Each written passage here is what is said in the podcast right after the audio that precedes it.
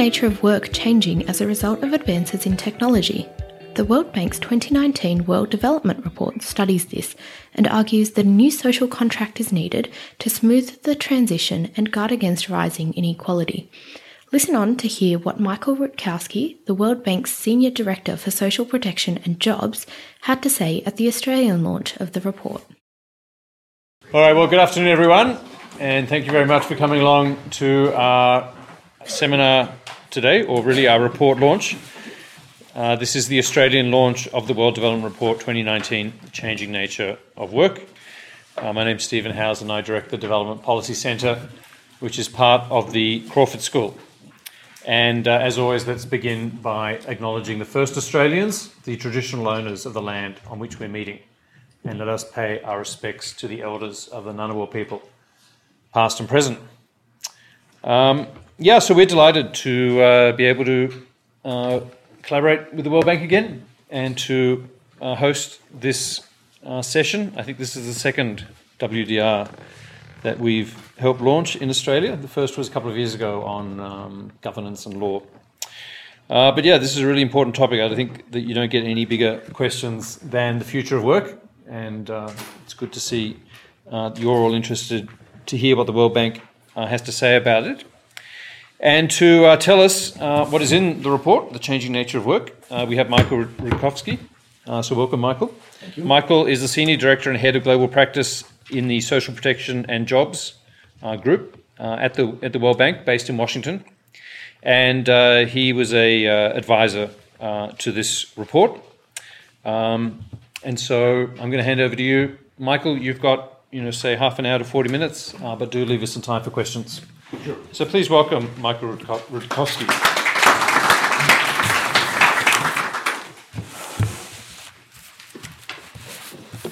Good afternoon, ladies and gentlemen. It's uh, really a pleasure and an honor to, to be here and uh, do the launch of the uh, in Australia of the World Development Report 2019 on the changing uh, nature of work. Um, yes, as, as, Steve said, I was an advisor to the team, but also we always, the World Development Report, maybe I say a few words about it so that we, we set the context. It's an annual publication of the World Bank, which always we try to make it uh, relevant with respect to picking the topic that is of importance for development. Uh, if we're lucky, of importance not only for development but for the world more generally, and which is also a topic that generates a lot of attention. So, um, Steve mentioned the report on governance. Uh, we last year we had a report on called the crisis of learning on uh, education, to which I come back to a bit later because its conclusions are still relevant. Uh, and this year the decision was taken that the, the, the, the, the World Development Report will focus on the future of work under the label of changing nature of work. Uh, Typically, we have uh, typically we have our research complex supervising the World Development Report. This time, because of the title and focus, um, the global practice of social protection and jobs, of which I am a senior director, had an honor of supervising the, the World Development Report, and we did it very actively. A few colleagues from our practice were seconded to the core team of the World Development Report. Uh, and what you see in the report, especially in chapter six on social protection and labor issues, is very much uh, coming out of joint, think, joint thinking of the WDR team and, uh, and our uh, global practice. Um, maybe just to be just to bear with me on intellectual journeys that we have in the bank and i be i be open on that here so we had a chief economist paul romer uh, who just by the way got a nobel prize in economics for which we are very happy um, and Paul was a big proponent of focusing the upcoming World Development Report on work. And at that time, it wasn't yet called the changing nature of work. Paul was uh, very much focusing on the importance of work as a place when people acquire human capital.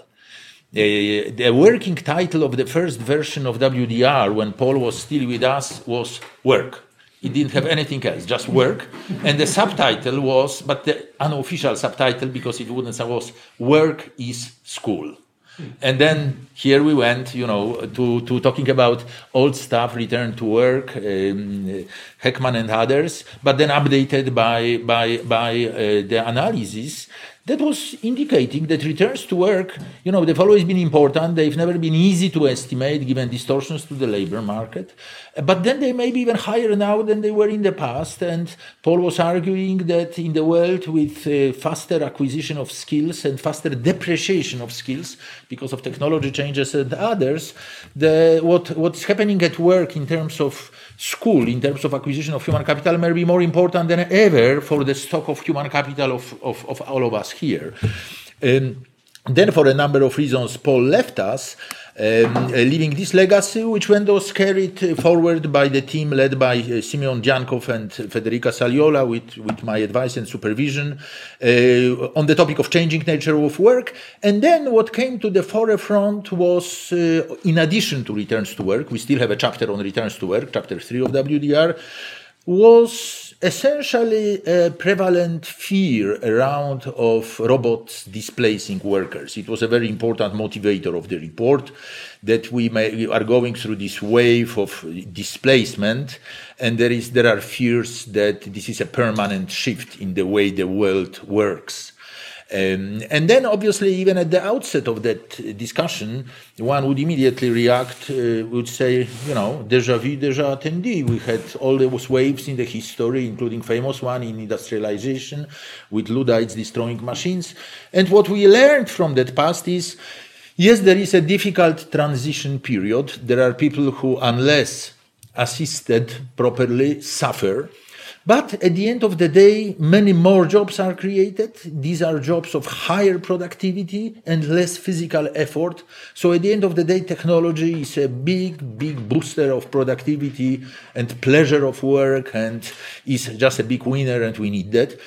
And it was never clear why now there are reasons to worry more than in the past. Obviously, there were people saying, no, now there are reasons because there is artificial intelligence, there is this, there is this expansion of robotization going into spheres which we always thought were reserved for human beings. So it was a fascinating topic, and that's why WELL, World Development Report decided to focus on it. Of course, in addition to technological disruptions or trends, we have other megatrends around. They are also important in the context of, of the, this WDR, although maybe they don't figure that to the extent to which technological change is there globalization and trade, capital movement, migration, but then then then the societal norms change, climate change, uh, the aging and demographic transition. So all those uh, megatrends uh, are important. Uh, and uh, and the World De Development Report took about the 10 months. It was an accelerated period because our senior management decided that we will not delay or slow down the production process when Paul decided to leave us. So the team needed to deliver on time for the World Development Report to be officially launched in Bali during the annual meetings of the IMF and the World Development Report. And this is exactly what happened uh, last week uh, in Bali when it was officially launched. But it was a very, very um, stressed period, very hard work of, of, of, of the core team and others.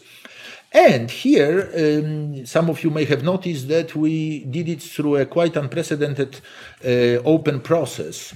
So what happens was that um, we needed, we always do, we needed to hold official consultations with major stakeholders of emerging messages of the WDR. Uh, and for that type of uh, messages and uh, topic, those major constituencies are organizations such as International Labour Organizations, such as trade unions, International Trade Union Confederation, OECD, um, development banks, including those so active in Asia like ADB, AIIB.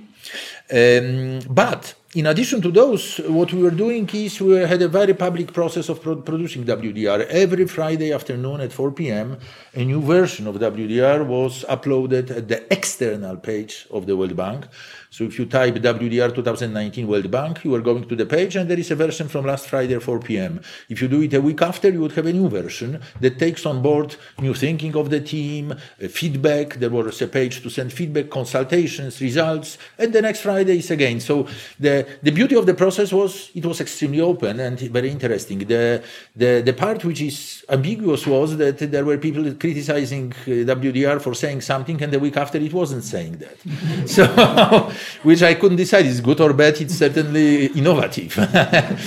so, um, and the part of that was a genuine reaction. I give you an example. Uh, there was a lot of criticism that the World Bank uh, report is critical of minimum wage, right? You wouldn't find anything anymore about minimum wage, right? So all these criticism you read is not true because it's not there, right? Now, it is not there not for a trivial reason. Let us get rid of the problem, right? The, the lenses of, of world development reports, and in fact, the lenses of our work in the World Bank Group is development and is developing world. And I, I start eventually, if you started out showing slides, right? but, but one of the slides, we'll point to something very important. Uh, more than almost 65% of workers in the world are informal sector workers. They are not in a world that is even close to talking about labor code, labor regulations, minimum wages, and things like that.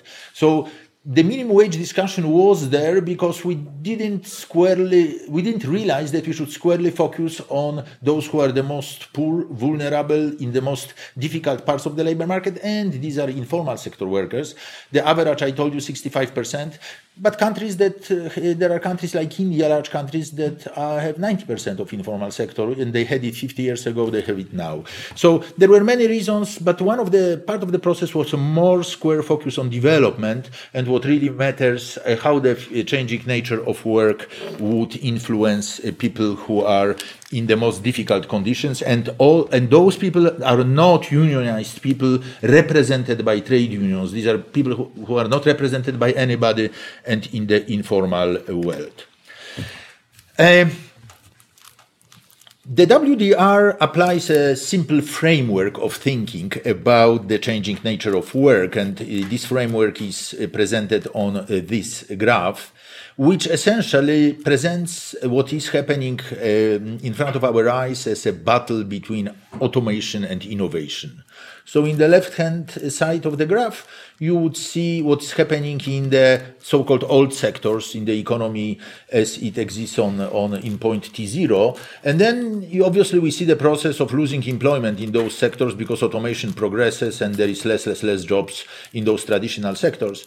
And the, at the very same time, sometimes same time, sometimes with delays, we have a huge innovation process. New jobs are created, new platforms are created, new uh, functions, new needs are discovered, and this innovation process uh, leads to creating lots of new employment in those new sectors of the economy. And uh, if you look just at the net effect of the left hand side of the graph and right hand side, there are frictions and everything. This is a battle, and uh, the, the WDR posits all that type, those types of battles in the past have always been won eventually by innovation, and there is this time it's likely to be to be won as well.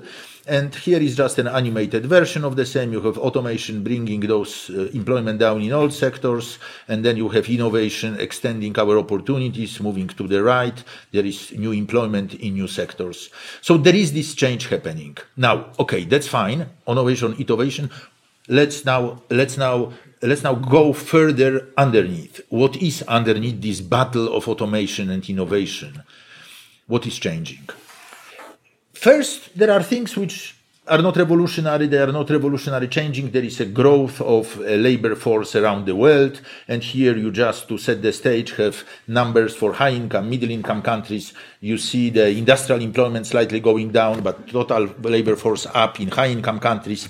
And then different trends elsewhere. You would notice that, that East Asia has the, this rapid growth in industrial employment, which, for which it's famous and brought a lot of development uh, benefits. But then we go to something which now really, really becoming uh, important, relevant, and highly central for, for the changing nature of work, which is that innovation and automation, that battle, even if it is in net terms, say it's a draw, right? The skills needed in those sectors that, that innovate uh, are very different than the skills that were needed in the sectors that were uh, automated. And here is the study, which is, uh, I can, yeah, I think it's a very good and very rigorous study by Ridao-Cano and Bodewig uh, called Growing United on European Union countries. It is on European Union countries, but the WDR generalizes based on this basis because uh, because that was the only region when the great data was available, and uh, in our view, uh, conclusions uh, hold. And you see here two types of you see here you see here very different parts of Europe, but then you see the same pattern everywhere, which is that the share of workers doing manual work is going down and it actually has gone down significantly since 1998 or did uh, go down significantly between 1998 and 2014 and then you have a number of people in cognitive jobs both non-routine and routine really really going up and this pattern holds regardless in what part of Europe you are uh, uh, across the European Union. And this is obviously a big, big change, um, uh, which you see when you unmask this uh, innovation automation thing, and extremely, of course, consequential because this requires different, uh, uh different preparation for the participation in the labor market. That theme of those skills of, of, of uh, cognitive uh, uh, skills could be illustrated, is illustrated in WDR in a lighter fashion as well. And just I, I show it to you to to a bit uh, for entertainment. So you have three different um, recent uh, job advertisements for three different professions in three different countries. But what I'd like you to pay attention to that each of those uh, lists as very important qualifications um, skills that uh, not obviously would be considered core skills for those professions. So if you look at data lab laborers in China, the two last bullets among the four are willingness to learn and teamwork. teamwork. Uh, if you look at genetic counselors in United States and Canada, upper left-hand corner, you would see that among six, among four, uh, six bullets, uh, you have two obvious master's degree in genetics, relevant certification. That that is obvious. But then you have empathy, critical thinking skills, decision making, and communicate complex findings. Uh, WDR, I think I. That's by the way how it looks like. Did I show it to you? Yeah. Okay. So WDR compares it to job advertisement uh, 25 years ago for jobs and nothing on soft skills was there. It was all about technical skills. Even app developers in the in the lower part of that graph, you would see that uh, other than the obvious, like experience in programming languages, it has also last two bullets work effectively as a team member and analytical, that understandable, but also communication and interpersonal skills. And this comes from the market. It's not invented by researchers of the labor market. It is just out there. So we see that WDR sees that, and we also see the shifts in Europe, which we have just showed to you. So we cannot not conclude that there is a really important secular shift on the set of skills required by the new labor market as a result of the changing nature of work. But it is critically important then to look at the firm size, and, and the WDR has a chapter on, on firms. And the main theme of that chapter is uh, about the acceleration of firm uh, growth that, uh, that, that is taking place. And here you have essentially three examples and there are three examples of remarkable sto uh, success stories worldwide. IKEA is a remarkable success story, and the growth of IKEA outside Scandinavia has been for years um, highlighted as being remarkable. They moved to 415 uh, stores in almost 50 countries. Uh, after, uh, after 1973, when they opened the first one outside Scandinavia, it was considered a very fast development.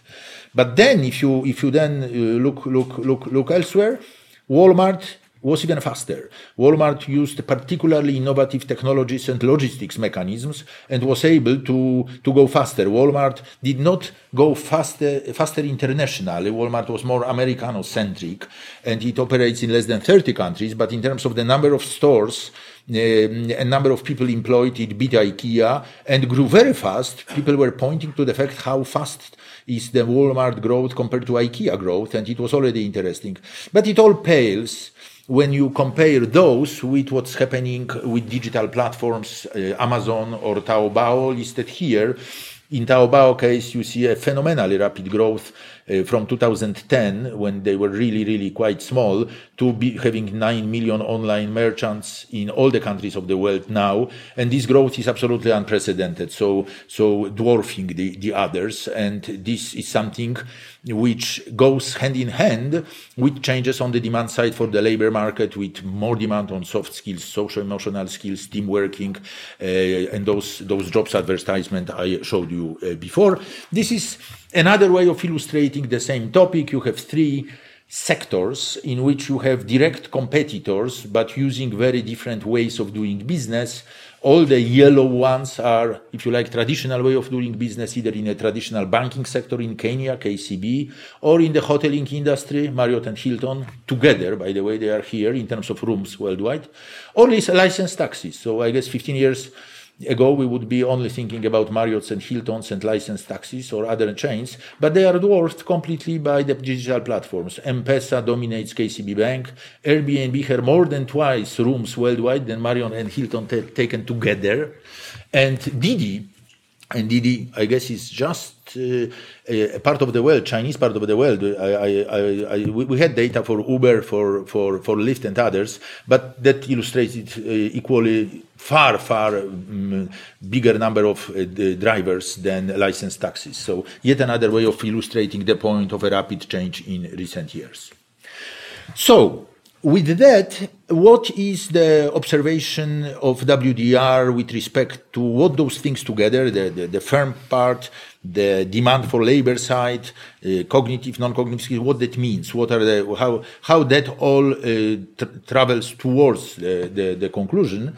And the, one of the most important thoughts of WDR is a declining importance in the developed world of standard lifetime employment contracts.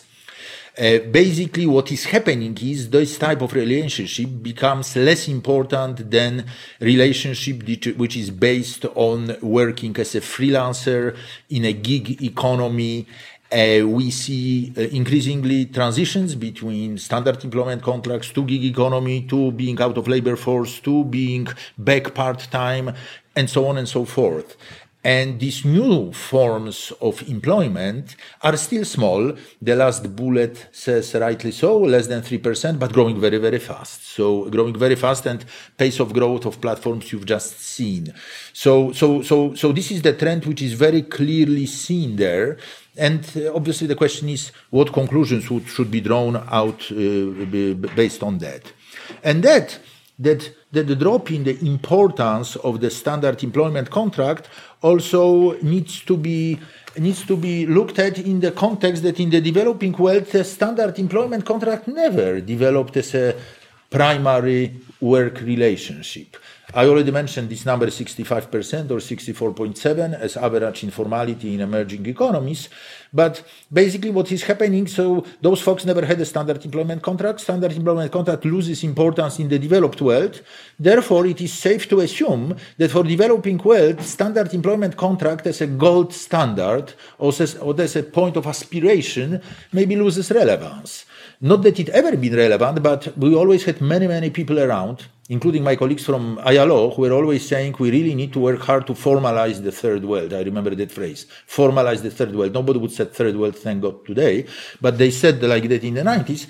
And then no, sounds good because formal labor market is, is a good one. Unions are there, minimum wage is there, the civilized process of bargaining takes place.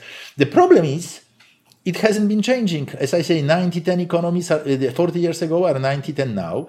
And now you see that in the first world, so to speak, developed countries, standard employment contract goes down. So is thinking about formalizing the developing uh, uh, economies a right uh, chain of thoughts? Unlikely so, really unlikely so. Therefore, the question is what could the governments do and what are, and that moves us to the three areas of world development report when the, the report calls for, for actions, for conclusions. And uh, they come in those three buckets. Uh, the first bucket is about human capital and human capital investment, including lifelong learning. Uh, I show you various a few graphs related to skills, uh, related to the demand for labor, and uh, one of the conclusions of the of the World Development Report is that investment in human capital in the in the context of changing nature of work is more important than ever. And that is really ultimate for government of all the countries to put major major emphasis on human capital investment bigger than uh, than than so far. And in somewhat parallel track of work in the bank Uh, we started looking at human capital investment and what are the new research results related to growth factors of growth.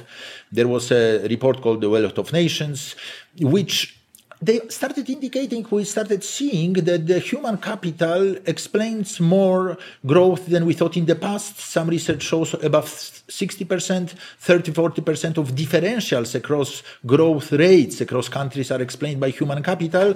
And that um, led the bank to uh, launching what we call a human capital project and that human capital project is nothing like focusing on working with the countries on investment in human capital because human capital is so fundamental for productivity growth. Not because human capital is important anyway for its intrinsic qualities making us better human beings. No, for productivity and growth. It is, but that is besides the point. What matters is productivity and growth.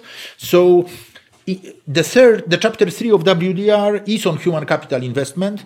As a part of the chapter three, we are launching, and we did launch in Bali, human capital project. As a part of the project, we launched a human capital index that ranks countries in the world that had sufficient data with respect to their human capital to create uh, some kind of a competition and points of reference um, there. And I will come back to that in a moment. But the conclusion, human capital is very important. You need to invest in human capital. It is investment along the life cycle, early childhood development, fighting, stunting. Stunting has a major adverse impact on the quality of human capital lasting throughout the whole life um, schools, secondary schools, higher education, learning at work, lifelong learning are extremely important. That's the first conclusion. The second conclusion is about social protection and labor policies. And the main conclusion is that for uh, those folks who would have to be part of the hopefully winning battle of innovation over automation, they need to change their, they need to change their jobs. They need to do new things. They need to transit. And for those transitions to be successful, a lot of things are needed. Human capital is needed, and I already covered that. But they need to be protected in the transition period. They need to have social protection that is appropriate, that uh, helps them when they transit. And this social protection should not be linked to one particular employer because that employer may go out of business or become not relevant or not even a desirable place to work. So it is important to have systems that have certain universality in place, which allow people to be covered regardless where they are on the labor market. Um, uh, and, uh, and, and, and they should be strengthened so that uh, those transitions happen in the way in which it, they encourage workers to invest in their human capital, transit, be protected in this, uh, in this process. And I will say more about about and that cannot be linked to the employer it's not a proposal any, anything. It's, it would not be a proposal in developing world anyway, but but but but but it is worth mentioning that. Finally, I come back to the two in the last part. Finally, to finance conclusion set number one and conclusion set number two, uh, the, the World Development Report talks about revenue mobilization and lists a number of moves that should happen in order to increase revenue that could finance human capital investment and strengthen expanded social protection policies. Uh, it focuses on taxing global platforms. I just showed a few of them. They use tax loopholes big way. They should be properly taxed. It talks about it talks about general uh, VAT loopholes. Uh, it talks about tax evasion uh, of any sort. It talks about base erosion and income shifting, which is the procedure used by many firms, not only global plat- platforms, to use tax holidays. It emphasizes carbon taxes. It emphasizes excise tax- taxes. There is a lot on, on, on the indirect taxation there in terms of um, mobilizing revenue, and there will be separate work on how much, on certain numbers, how much actually could be mobilized.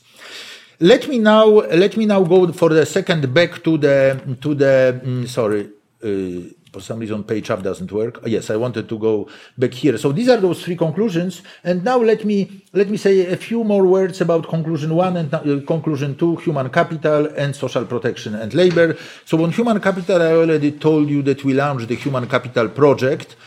And a few words about, and then as a part of the project, human capital index.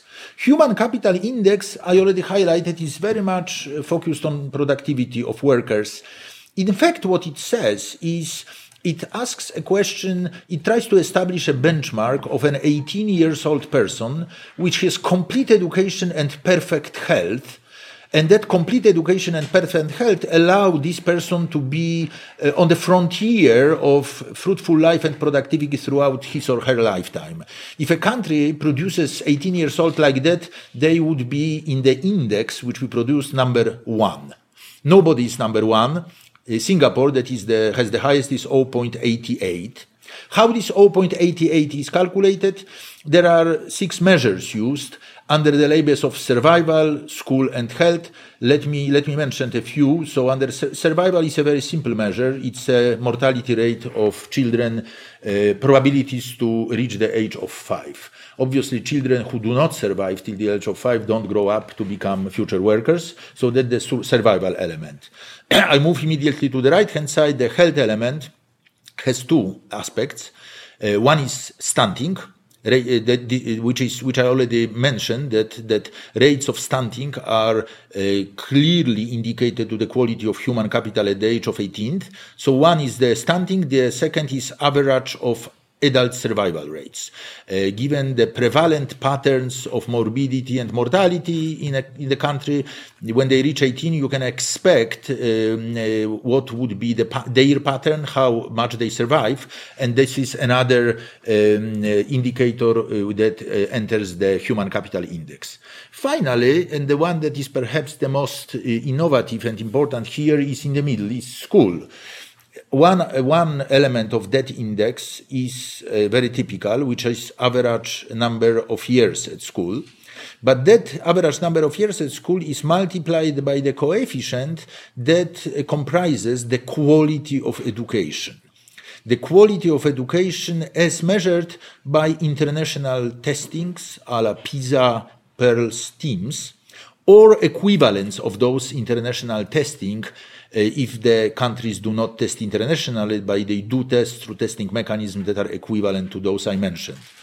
That allows, that construction of the index allows to um, translate the number of years at school into an effective number of years given the quality of learning. So if a country has, say, eight years of schooling on average, but the quality is really sucks, that would be effectively four point half years of learning possibly if if a if a if a year of being at school, at school is actually equivalent to a half a year of effective learning so so this is important because uh, that particular indicator is a product of the last year world development report called the crisis of learning which essentially the story there was huge improvements in access to education lots of kids at school even improvements in teacher attendance, the absenteeism has gone down. But then when teachers and kids after school, learning doesn't happen. They either are, even if they, are, if they are absent, it doesn't happen. If they are present, it often happens. So measuring quality became so important, and that quality indicator is a very important element of the human capital index. Early childhood development, I guess I already uh, covered verbally, but this is the brain development of stunted kids on the left hand side and uh, healthy kids on the right hand side. The point here being it's a permanent effect. It's not a temporary effect which disappears and when they are 10 it doesn't matter. It enters into the human capital throughout the lifetime. Uh, I think I wanted to show you something else. Yes, I wanted to show you this, which is uh, in the WDR you have country by country all 157 countries ranked. Here you have not all 50, 157, but you have more or less you see the ranking. The, it, you see the correlation between the GDP per capita and um, and the index. Uh, although not particularly, uh, I mean, strong, but maybe not very strong. There are some maybe surprises, but that's that's roughly how the countries look like. Um, and and uh, when you go to the World Development Report on the World Bank page, or when you get the paper copy, you would see the whole list, and you could you could study it. You have Singapore at 0.88, and then it ends up with Chad and South Sudan at around I think 0.32, and every. The blue and the orange. Hmm? The different colors. Actually, the different colors here are the uh, countries that are in our in our uh, thing are uh, part one and part two countries, which is the countries that are okay. Let's call it de developed versus developing countries. Um, no, sorry. You have G this is GDP per capita. This is GDP. A, a log of GDP per capita is in blue, and then you have those. yeah, you have yellows being the uh, uh, Uh, uh, uh, yellows being the results of the human capital um, index. So you plot them on the left hand side.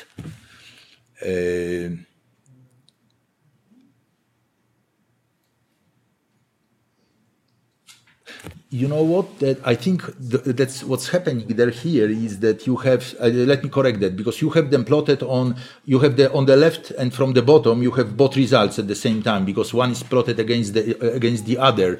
Uh, those who are in blue are unnamed countries that are yeah.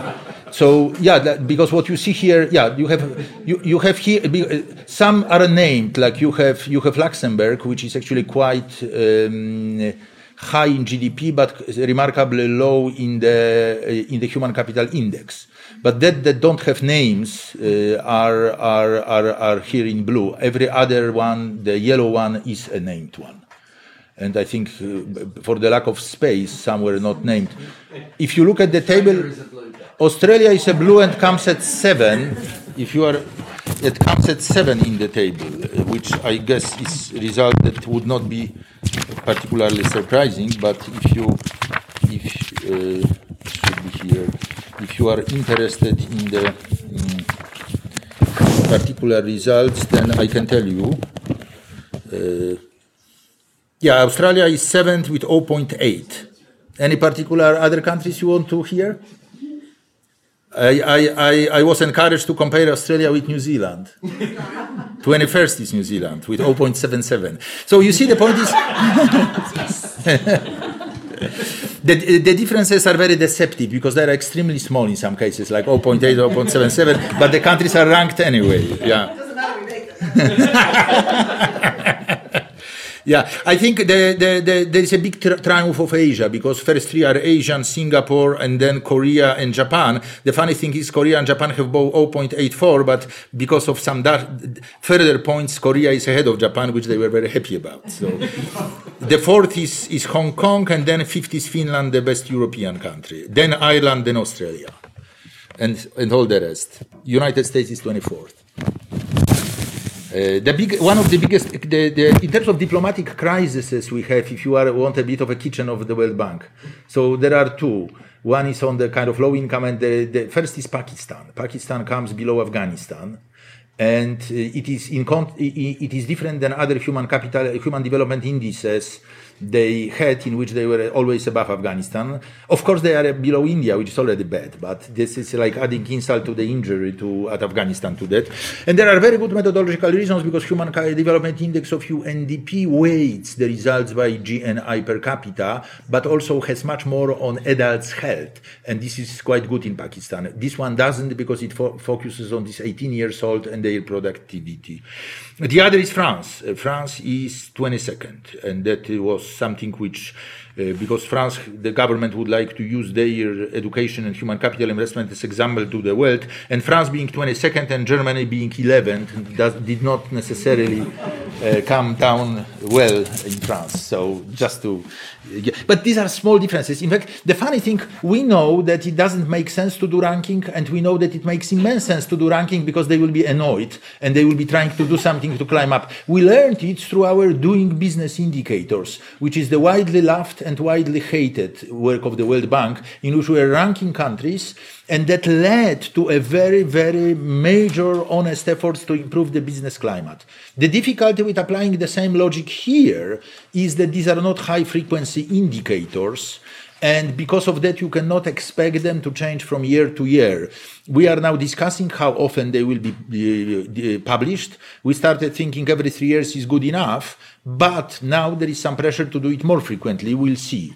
In parallel, we would like to expand the index. I told you the story which I consider beautiful about returns to human capital, uh, not returns to human capital, but human capital acquired at work, and it's not covered by the index. We would like to expand it, subject to data availability, to cover also human capital acquisition at work. So huge challenges are ahead of us. Among those countries, 27, mm, sorry, now 34, select, uh, uh, elected to be early adopters, with which we have very intense plans, which could be different in every country, depending where the binding constraints are, to improve the results of the index um, in those countries, and there will be for resources for that. If you ask me which uh, particular indicator is the most important for outcomes and the most movable, it's probably the quality of education and this, this testing thing, which is also the most innovative one. And in many countries, this is the variable that first is responsible for the result the most and is uh, therefore could be instrumental in elevating them up. The weights of different of different uh, indicators come from micro, microeconomic literature on returns to work. So these are not exogenous weights just given, but the weights are being derived from uh, studying the micro literature on returns to work. Now, um, uh, finally, let me let me let me come to the to the end. Um, I, I, the second conclusion, as I mentioned to you before, is expanding social protection. Uh, this conclusion emphasizes that the expansion should, ta- should take place in uh, not in uh, not through formal employers because the role of formal employment, stable employment, may go down and um, because this social protection is so much needed in this transitory period across jobs, we emphasize the role of guaranteed social minimum for everybody. Um, and then we obviously elaborate on uh, the, or how to go about covering further needs uh, through other concentric circles here, such as social insurance, mandatory, voluntary, and others. And uh, here I do realize that those concentric circles probably are not very controversial in Australia because I think the logic in public policy in Australia about social protection has been along similar lines with the minimum available to others and without overburdening employers with the need to provide social protection. But it is very controversial in Europe, especially in systems that we label Bismarckian systems, where the main cash transfer is a pension scheme both old age and disability, financed out of the payroll tax by employers and employees together. And these systems are very, very strong. We basically are saying here this is not necessarily the best suited system to facilitate transitions which are a part of the changing nature of work. Mm, uh, we go further even, we say payroll tax is actually not the best taxation mechanism to cover social protection because it is distortive, it taxes labor more than the other factors of production. We are behind, we would rather suggest going for the broadest possible tax base. We call it a neutrality with respect to social protection, not just uh, taxing one factor. Again, those conclusions may not be that controversial in Australia, they are controversial, for instance, in Germany, where the whole story is about about industrial relations through big employers, through bargaining, through high minimum wage, through providing workers with pension systems, through payroll contributions both from employers and employees, and the ideology that calls it social solidarity then. So against that, us saying that we don't think it's the best system, we need to go through universal social protection, uh, uh, disassociated with employment is quite uh, controversial. And we say that not because we have anything against the German system. We observe it is not the best for transitions, but we also observe it is not that relevant for the world because 65% are informal anyway, so they don't benefit from those relationships and um, and and uh, and that's why we need to go a different way. This guaranteed social minimum um, is could be provided in different forms we introduce a phrase here of progressive universalism, which means given limited fiscal resources, we need to focus first on the poorest and most vulnerable. So we need to do targeting. We need to start with them, but then we need to expand if we can and when we can. So that's why it is a universal, but it's progressive, starting with the most needy. A lot of discussion in the world nowadays is about the universal basic income. So we were, in a way, um, we, we we, we were in a way encouraged to give it a special treat in WDR, and it does have a special treatment, almost two pages. But basically, what it, what it, well, it is special given that this is a very short document, yeah. but the point is, mm, we devote attention to that because because there is so much attention devoted in the world in the discussions, including academic ones. The conclusion is that universal basic income may be an option, but it is an unlikely to be a viable option for many years for most countries because it's just too expensive. And here you have estimates of what would happen if we covered by universal basic income um, people so that we eliminate poverty gap. Um, and then to eliminate poverty gap for um, even for adult population, you have already very large numbers, around 10% of GDP in low income countries and 20% if you want to cover full population. Uh, so, so, so we say interesting proposal, unlikely to happen, nothing in principle against it, mm, uh, but, but don't get overly fascinated by that. And in general, the line we take in WDR, although there is no room to discuss it in detail, is that we need to start with the poorest and more needy. Then we need to expand. How we expand and in what form is a matter of very complicated game between taxation and benefits, between incentives uh, um, uh, and uh, incentives to work, uh, between sustainability of the systems, um, uh, and between reaching the la- largest number of people. And whether the country, after this bare minimum, will go the negative income tax way, or earn income tax credit way, or will be trying to drift towards guaranteed minimum income first through categorical benefits for children and social pension, which means they already are you have universal basic income for those two groups, right? And then these differences are in a way secondary. There is no major philosophical difference there. These are different versions which could be done differently depending on societal priorities and depending on the taxation system, the degree of integrating with the taxation system. So, so in a way, we, we, we would sidestep the big debate or is it better to do negative income tax or universal basic income because there are two versions of the same and which one you go is not, may depend on circumstances that are not necessarily policy choices, but may depend on various circumstances that are administrative, like the integration of tax system with social security system. We are now working on the study, we call it a white paper on risk sharing in a diverse and a diversifying world of work, which essentially is a in-depth study covering the material that is in chapter 6 on the World Development Report on social protection and labor. And we will be publishing it in January, December or January. And then we will be disseminating the chapter along with World Development Report and in fact, Philip O'Keefe sitting here from our office in Sydney, practice manager in social protection and jobs global practice for East Asia and Pacific, is a core team member of the white paper uh, on the diverse and diversifying world of work. So if reading the chapter six of WDR, you want to know more and think more and discuss more about the merits and demerits of various cash benefit system, negative income tax, guaranteed minimum, uh, you know, all those debates. You will not find it in WDR, but you will find them find them in the upcoming white paper when we go into detail uh, of of those uh, issues. I think there is one more thing I wanted to show you. Ah, what I wanted to say, one thing which is also quite important when you remember concentric circles, the second was social insurance. So you may legitimately ask a questions. You guys have these concentric circles, but but people, but standard employment relationship is not there. So how could you have social insurance? Well, social insurance does not have to be linked to standard employment contract. And, and we see an increasing number of attempts to cover by social insurance that includes also health insurance informal sector workers. And there are there are increasing opportunities coming from developments in uh, in unified identity numbers identification of individuals targeting using behavioral economics nudging auto enrollment in which informal sector workers can contribute to the schemes related to their disability or old age poverty Uh, and we think it's important because there is little expansion, as on the screen, of social insurance coverage over time. You have some numbers and groups of countries there. So because of that, this expansion, and, and why is that? Because this expansion has always been seen as a function of formalization. You first get a good formal job, then you are a part of social insurance. Whereas we believe it's not the way to go because these formal jobs may not come. Instead, many platform-based jobs, gig economy jobs may come, which do not carry with themselves a social insurance package, but this social insurance package could be created on the side using using uh, creative thinking.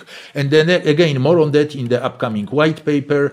Uh, and finally, which is also in WDR, but these are these are this is the issue of the ink taxes. Um, uh, uh, the, ta- the, tax revenue that could be raised using the combinations which are described in chapter 5 of WDR and various estimates of those, and obviously a big debate would be whether they are sufficient or insufficient. And so far, indeed, World Development Report had uh, more than by now 400,000 downloads and counting. And let me finish by again thanking you wholeheartedly for this opportunity. It's really an honor to be here and do a launch in Australia at ANU in Canberra. Thank you very much.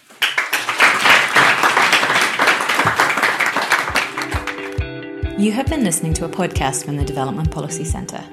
For more information on our work, visit our website at devpolicy.anu.edu.au. To join the conversation on Australian aid, Papua New Guinea, the Pacific and global development policy, visit our blog at devpolicy.org. At the blog, you can also sign up to our newsletter to get all the latest updates, or you can connect with us on social media. Thanks for listening.